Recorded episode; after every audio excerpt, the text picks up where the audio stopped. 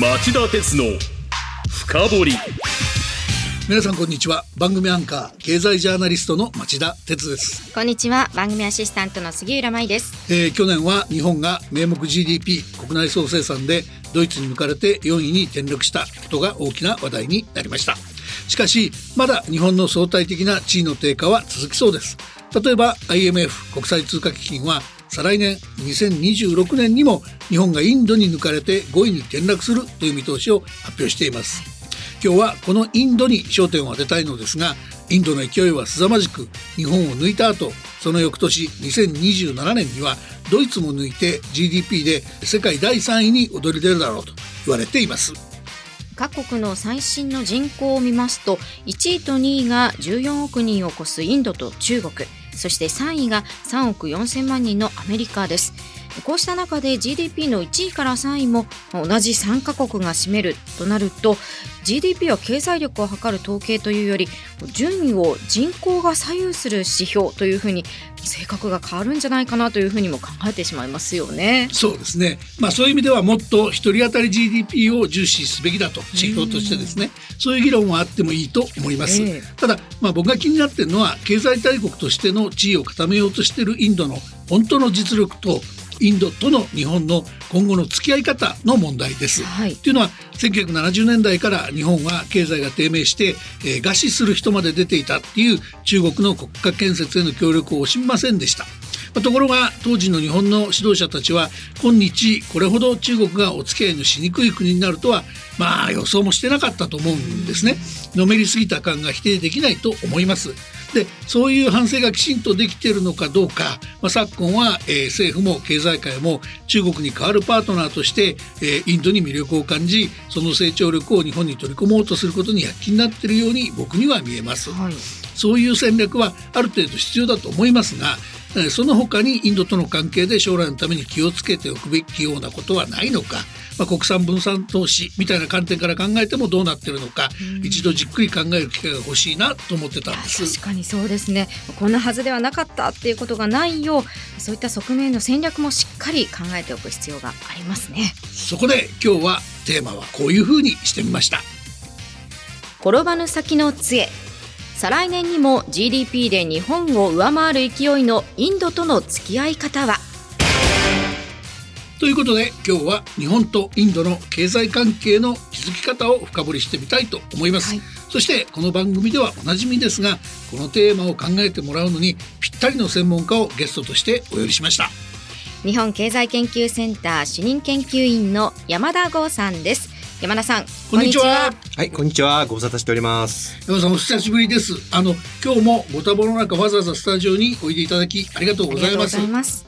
えー今日は再来年に迫ったとされる GDP での日本とインドの逆転を前に改めてインドという国がどういう国で日本の各層がインドとどういう関係を構築するのが良いのか考えていただきたいと思います一つよろしくお願いします、はい、了解しました。では、ご一緒に考えていきましょう。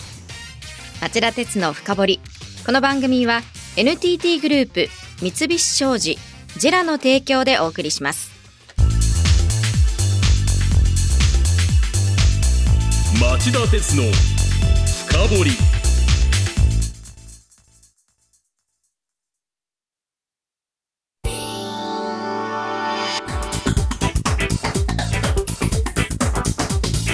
今日の深掘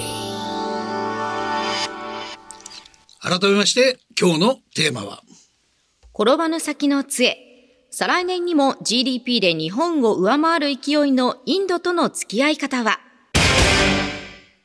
この番組は先週金曜日16日に収録したものをお送りしています。はい、えーじゃあ早速伺っていきましょうね、山田さんまず伺わないといけないのは日本とインドの GDP 逆転のシナリオですよね。IMF は2026年。インド政府は2027年にそれぞれ早ければ逆転が実現するとしてますが山田さんどう見てますか？はい。まあ、これもちろん、あの、決して不可能ではないと思うんですけれども、まあ、これ、そう簡単ではないと思います。うんうん。えーインドの GDP、あの、昨年の末でおよそ3.7兆ドルぐらいだったんですけれども、はいはい。まあ、これをですね、まあ、あの、日本を抜くには、えー2、3年で5兆ドルぐらいに持っていく必要があるんですね。そうしますと、これまあ普通に計算しても、2桁成長を続けていかなきゃいけないとはいうことになるんです。で、インド財務省が1月末に発表したレポートではですね、まあ地政学リスク、そしてまあインドの重要な輸出先であるアメリカ、えー中国の景気後退などのまあ外的要因がですね、足を引っ張る可能性にも言及しているんですね。なるほど。えーで、あとはまああの洪水とか干ばつなどの異常気象なんです。んで、人口の7割近くが農村に住んでいるインドなので、まあ農業部門が不振に陥ると、広い範囲で景気が悪化してしまうんですね。うんまあ、あの、この間ですね、まあ、洪水や干ばつに見舞われないということが条件になります。うんで、もちろん、に日本だって少しは成長するわけですから、はいまあ、そう簡単に抜かれるわけにはいかないんですよね。うんうんで、またインドは、あの、依然としまして、インフレですとか、失業の問題が解決していません。うんインフラ整備も道半ばです。うんまあ、高成長を持続するための基盤は、まだまだ強いとは言えないんですね。なるほど。えただまあ、後戻りする心配はないと思います。まあ、要は GDP で日本を抜くまで、まあ、うん3年かかるか5、6年かかるかというですね、うんまあ、スピードの問題だと思うんですね。なるほど。あの、今ね、あの、インフレと雇用の問題が出ましたけど、これ皮肉っぽい話だと思うんだけど、ウクライナの戦争を引き金にドイツ国民を苦しめてきた高い率のインフレ、はい。あれが実はドイツの GDP を押し上げたっていうこともあったわけですから、今回もインドで進行中の高いインフレが日本との GDP の逆転に寄与するという、まあ、逆説的なシナリオを言う人が結構いますよね。まあ本当にインフレが最大の原動力になるのかどうかっていうのを一点伺いたいのと、合わせてもう一つ、そのインドではアメリカとちょうど昼夜が逆転してるっていうことがメリットになってて、アメリカが寝てる間もアプリの開発なんかを進める狙いで、あの GAFA がものすごく高い年俸を支払って、そのインド人雇用するようなケースが急増してて、まあ消費を伸ばす一因にもなってるんだっていう話もありますよね。で、えーその一方で、そのインドはまだ貧しくて失業率が高くて貧困が多いんだっていう議論もあるので、このあたりの兼ね合いがどうなってるのかも伺いたいんですが、山田さん、この二つ、インド経済の実態、どういう感じだと理解すればいいですか？そうですね。はい。まあ、あの、インド経済、これ確かに、まあ、高成長軌道を回復したんですけれども、まあ、先ほど申し上げましたようにですね、電力ですとか道路、えー鉄道といったインフラは不不十分ですし、まあ、サプライチェーンもですね、まだまだ強靭と言いますか、万全とは言えないところがあります。で、しかもこれ昨年はですね、エルニーニョ現象の影響を受けまして、はいまあ8月の降水量が、まあ、観測史上最低を記録してしまいました。まあ、このため、えー7、9月の農業部門の成長率は、まあ、年率1.2%と、まあ、低迷してしまいました。強烈な干ばつに見舞われたってことですか、まあ、まあ、要するに全体的に、まあ、雨が少なかったと、うんこういうことになるんですね。で、インドは、あの、灌漑普及率が非常に低いのでやっぱり、あの、お天気頼みの、まあ、農業生産をやってるというところがあるわけなんです。まあ、しかし、これ、製造業がすごく頑張ったおかげで、うんまあ、なんとか全体では7.6%と、まあ、かなり上々の数字を出しているんですね。はいでまあ、よく言われるんですけど、このインド経済というのはですね、うんえー荷物を満載したトラックが凸凹道を全速力で走っているようなものだと。まあ確かにその通りだと思います。まあ常にひっくり返ったり事故ったりするっていうですね。まあそんな心配があるわけなんですね。まあそれでもここ数年はですね、まあ非常にあの、インド、数字を見る限り非常に好調と言っていいかと思います。特に海外からの投資なんですけれども、えー20から21年度は2年連続で800億ドル超え、えー22年度も700億ドル超というですね、まあ結構な水準ですね。まあおそらく中国に行くようなお金が、まあインドにも流れてきてるということだと思うんですね。で、まあ、このものづくりで今すぐ中国にとって買われる実力っていうのはまだまだないんですけれども、うんあの企業さんにね、お話聞いてますと、まあ、新規投資をするならこれからはインドだねというふうに考えている会社は結構多いんですね。なるほど。で、まあ、経済成長のお持ちになっていました、え企業の破綻処理、まあ、バブルの後始末なんですけども、え不良債権処理もかなり進んでいます。はい。銀行貸し出し残高も前年比プラス20%ぐらいの水準にまで回復しているんですね。人々の消費意欲ですとか、まあ企業の設備投資なんかも回復基調にあります。まああとは、まあインフレが沈静化して雇用がもっと増えれば言うことはないんですけれども、まあただですね、このインド経済、まだまだ余裕があるところがありまして、まあ例えば、まあ海外からの送金とか投資ですよね。これが結構膨大なボリュームになってます。で、しかも、税金を払っていない人たちの労働ですとか、まあ消費。これ結構目に見えないところでですね、まあ結構ボリュームが厚いんですね。まあつまり、数字に出てきている以上に実はまあ経済の規模大きくなっているんじゃないかと私は常に思ってまして、まあその辺ちょっと楽観的に見てますね。あの、まあ、経済的にはじゃあ、まあ、いろいろあるけど、ポテンシャルすごいぞっていう理解でいいんだと思いますが、その、まあ、インド経済の成功って言いますか、この5年とか10年の成功を見たときに、やっぱり抜きで語れないのが、モディ政権の功績なんだと思うんですけど、はい、モディ政権、どう見てますか、山田さん？はい。まあ、これ、あの、課題評価は禁物だと思うんですけれども、これ、あの、モディ政権の2期10年の間にですね、うん、まあ、インドの GDP、世界10位から、まあ、5位にランクアップしてるんです。はい。で、しかもですね、まあ、このモディ政権、うまいことにですね、まあ、経済停滞のすべてをコロナのせいにしてですね、で、それで、まあ、国民も納得してるという部分があるわけなんです。で、しかもこのメディアの忖度もありましてですね、まあ大きな批判は出ていないんですけれども、えー、2016年の高額紙幣廃止ですね。うんうん、まあそれとかコロナのまあロックダウン。うん、実はこれあの、零細商店とかですね、まあそういった商工業者の大量倒産と失業を招いてしまいまして、まあこれ結果的には失敗だったんですね。まあこういう結構細かいと言いますかですね、失敗結構やってるんですね、文字制限もね。で、まあインフレはなかなか沈静化しませんし、まあ深刻なのは若者の失業なんです、実は。で、2021年度に、まあ、25歳以下の大卒の4割が失業してるっていうですね、まあ、ちょっとかなりショッキングな調査結果もあるほどなんですよね。それは普通なら社会不安だよね。いや、その通りなんです。ええ。まあ、それでもですね、若者、これ、モディ政権にとっての大事な支持層なんですけども、うん、まあ、よくこれ、彼らが我慢してるなと思いますよね。うん、まあ、やっぱり、多分野党がだらしないとか、まあ、他に頼るべき政治家がいないという背景もあるかと思うんですけれども、まあ、あとはやはりモディ政権の功績、やはり汚職の追放ですね。まあ、モディさん自身は非常にクリーンですからね。で、まあ、社会正義の確立と、まあ、こういったところは評価していいかと思います。なるほど。え、で、肝心の産業政策なんですけれども、実はまあ、あの、インド、あまりうまくいってなかったんですけれども、えー、このモディ政権が打ち出しました、まあ、PLI、えー、生産連動型インセンティブスキームというものがありまして、まあ、これは企業に対してですね、まあ、生産高の、まあ、あの、目標、実、えー、実績に応じて補助金を出すという、まあ、あの、飴とムチみたいな政策なんですが、まあ、これが非常にうまくいってまして、まあ、各州の政府もですね、まあ、企業誘致で今、しのぎを削っているという状況なんですね。うん、そして、やはり、何よりも経済外交、はい、アメリカとしっかり手を握って、まあ、軍事や半導体、ハイテク産業で全面的な後押しを得られたということが、これおそらくインド経済に長期的には効いてくるんじゃないかなって思ってるんですね。なるほど。あのー、まあ、そのモディ政権なんですけど、まあ、あの、なんか、えらい時間がかかる選挙みたいですけど、はい、この4月5月にインドの総選挙があるわけですね。はい、で、その、まあ、現職のモディさん圧勝じゃないのっていう見方が圧倒的なんだと思うんですけど、山さん、最新の状況はどう見てますか？はい。そうですね。あの、このインドの選挙ってですね、実は一斉に投票できなくて、地域ごとに7回か8回ぐらいに分けて投票、で一斉に開票するというですね、まあかなり、ですから1ヶ月以上かかるんですけれども、まああらゆる世論調査で、実はモディ政権の支持率非常に高いんですね。で、昨年夏の有力紙、 India Today の世論調査を見ますと、次期首相にふさわしい人物は、とのクエスチョンに対してですね、モディ首相を挙げた人が52%。で、野党国民会議派の元総裁で、まあネール・ガンジー家の4代目、ラフルガンジーさんと答えた人は16%にとどまっているんです。なるほど。で、しかもこの昨年6月に結成しました28党の野党連合。まあこれあの縮めてインディアというですね、狙ったような名前なんですけども、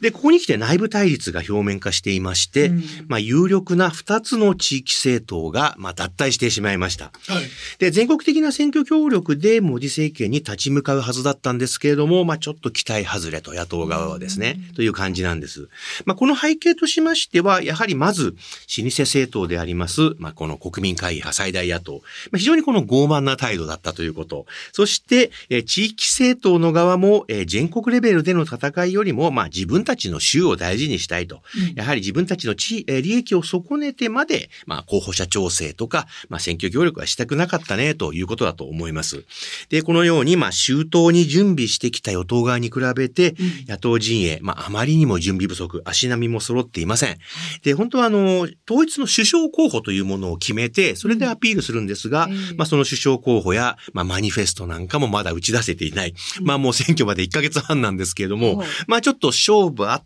たというところじゃないでしょうかね。準備もできてないってことだもんね。そうなんですね。もう1年ぐらい前からやんなきゃいけない話ですからね。なるほど。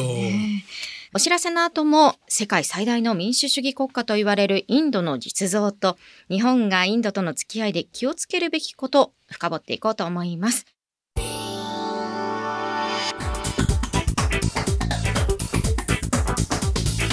今日の深掘り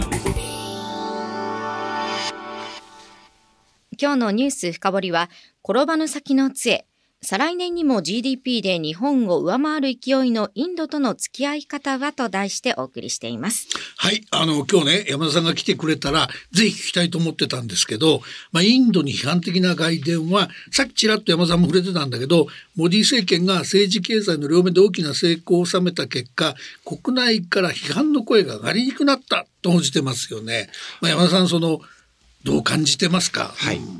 これね、あの、モディ政権というのは、まあ実はこれ巨大なヒンドゥー教団体が後ろ盾になってるんですね。うん、で、まあこのヒンドゥー教徒にアピールする政策を打ち出して、まあ国民の8割を占めるヒンドゥー教徒の票をつかめれば、まあ選挙に勝てると、どうも彼ら考えている節があるんです。で、実際カシミール地方の併合とかですね、まあイスラム教徒を難民として認めない解析国籍法の施行、まあそして、えー、ついこの間ですね、まあ政府主導で大規模なヒンドゥー教寺院を作っちゃったんですけども、はい、まあこれらまあ信教の自由とか、まあ政教分離とは、まあ、矛盾するんじゃないかというような声もあるんですが、実は、えー、多数派のヒンズー教徒からは、まあ大いに支持されているわけなんです。うん、まあこういった事情もあって、まあ確かに反イスラム的な傾向はあるんですけれども、ね、ヒンズー教徒の人たちはおおむね政策を支持しているんですね。うん、だからこのためやはり国内メディアも問題はあってもなかなか厳しい政府批判はできないと。こういう事情があるわけなんです。うん、なるほど。そして、まあ人権や信教の自由などに声を上げてきた、まあアメリカ、欧米諸国なんかも、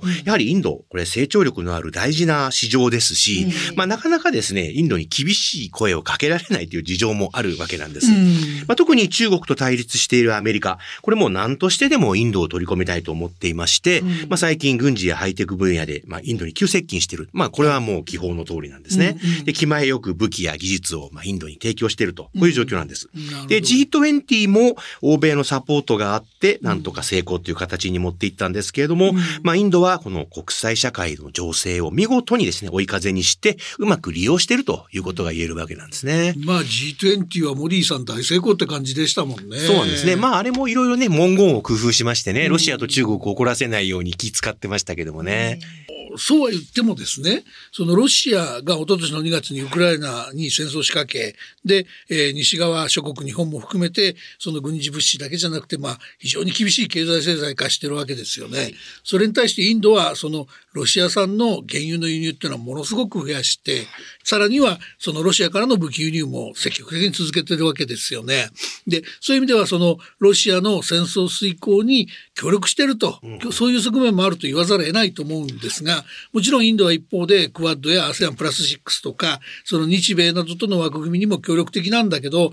今後もだけどその微妙な両方見ていくような独自の外交っていうのが続くとインドってのはそういう国だって見とくべきなんでしょうか。はい。あのかつてインドが掲げました全方位外交なんですね。はい、はい、でこれ実は最近少し修正されていまして、うん、まあ明らかにアメリカですとか日本やオーストラリアと一緒にやってますクアッドにシフトし始めています。うん、そしてまあ相対的にはですねインド、え中国に対して強気の対応を取り始めました。はい、まあ例えばイン,、えインドに進出しようとしている中国企業業に対して、インド企業との合弁だったらいいよというようにですね、まあ、要求をする、まあ、コントロールしようとしていると、こういう感じなんですね。はい、まあ、成長が減速してアメリカからプレッシャーを受けている中国よりも、インドの方が立場が強くなり始めた。ひょっとしたらこれ歴史的な節目かもしれません。またロシアも確かに軍事やエネルギーで非常に重要なパートナーなんですね。うん、で、あの、町田さんおっしゃったように、インドが輸入する兵器の半分以上が今なおロシア製なんです。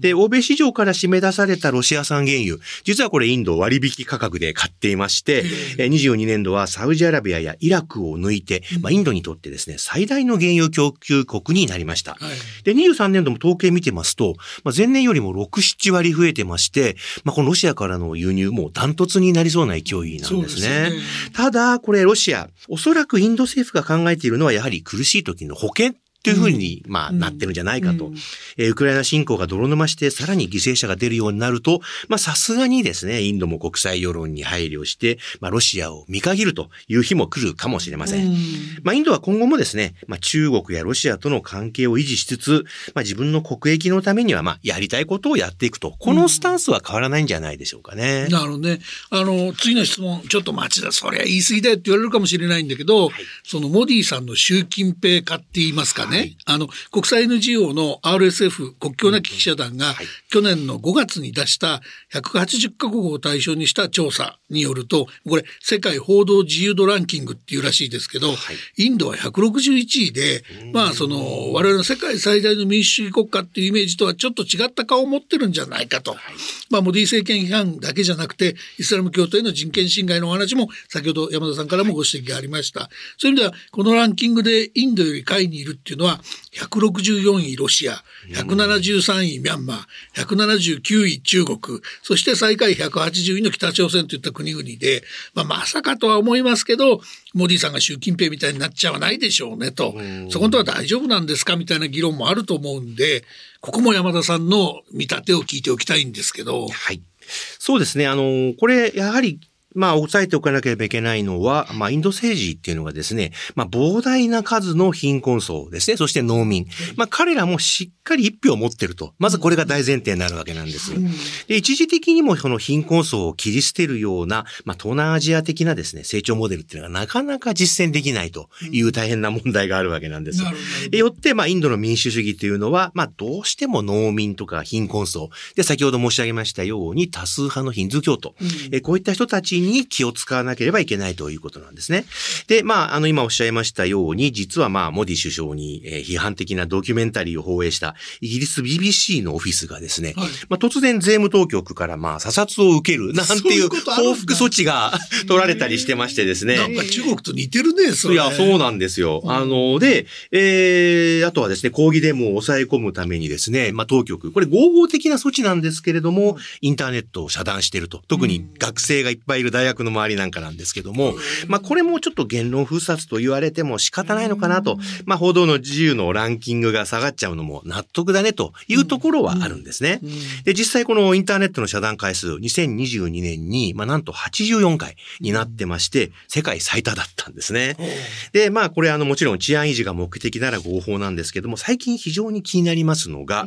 え政府による捜査機関の乱用という問題があります。どういうことかと言いますと、えー国民会派の、まあ、ラフル・ガンディ元総裁、はじめ野党幹部、えーそして、モディ首相に批判的な人権活動家、まあ、こういった人たちがですね、相次いで逮捕されたりですね、家宅捜索を受けたり、まあ、場合によっては有罪判決を受けたりしているということが、ここ1年ぐらい続いています。えーガンジー元総裁の場合は、まあ、5年前に演説でモディ首相を批判したところ、えーこれはモディさんという人、名字の人に対する名誉毀損だというふうに、えーまあ、有罪判決を受けてしまいまして、えー裁判所の命令で一時、国会議員の資格を剥奪されるなんてこともあったんですね。まあ、このインドの政治家は決してクリーンとは言えない人も多いんですけれども、えー選挙前のこの測ったようなタイミングですから、なんかちょっと危険な香りがしますよね。まあ、習近平化してる独裁者への道、ちょっと近づいてるんじゃないかという気もしてきました。まあそこを踏まえて最後の質問なんですけど、そのインドとはどういう付き合い方が理想的なのか、ある程度は注意深くカントリーリスクとか、その国際分散投資的な視点も忘れちゃいけないのか、そのあたりこう、もう一つ最後に山さんお願いします。まあこれは経済ビジネスに関してはですね、まああのそんなに心配しなくていいと思います。で、実際インド、まず人口14億人の巨大市場です。はいで、ものづくりの拠点でもあります。でさらには豊富な技術系人材を使った、まあ研究開発 R&D の拠点としても期待できます。はいえさらには、インドを拠点に中東、アフリカを開拓する、まあ、前線基地ですね。まあ、こういったですね、多くの機能が期待できるのがインドなんですね。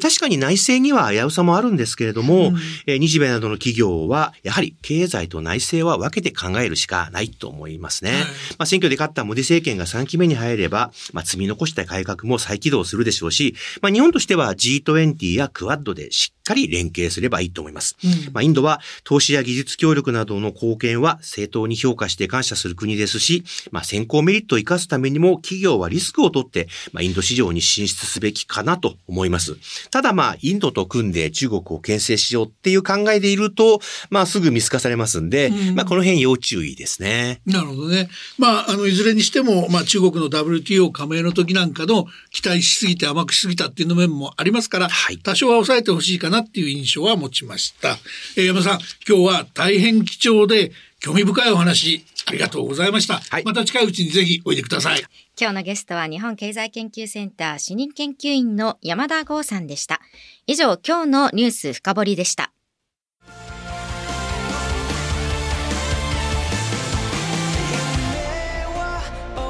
本気で夢を追いかけるとき新しい一歩を踏み出すとき大切なものを守りたいとき誰も見たことがないものを作り出すとき自分の限界に挑むとき絶対できないと思って始める人はいない。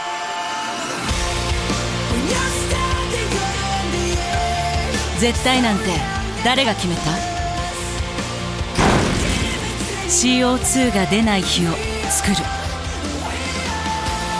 ジェラはゼロエミッション火力と再生可能エネルギーで2050年 CO2 排出ゼロに挑戦します。発電の常識を変えてみせる。JERA 町田鉄の深掘り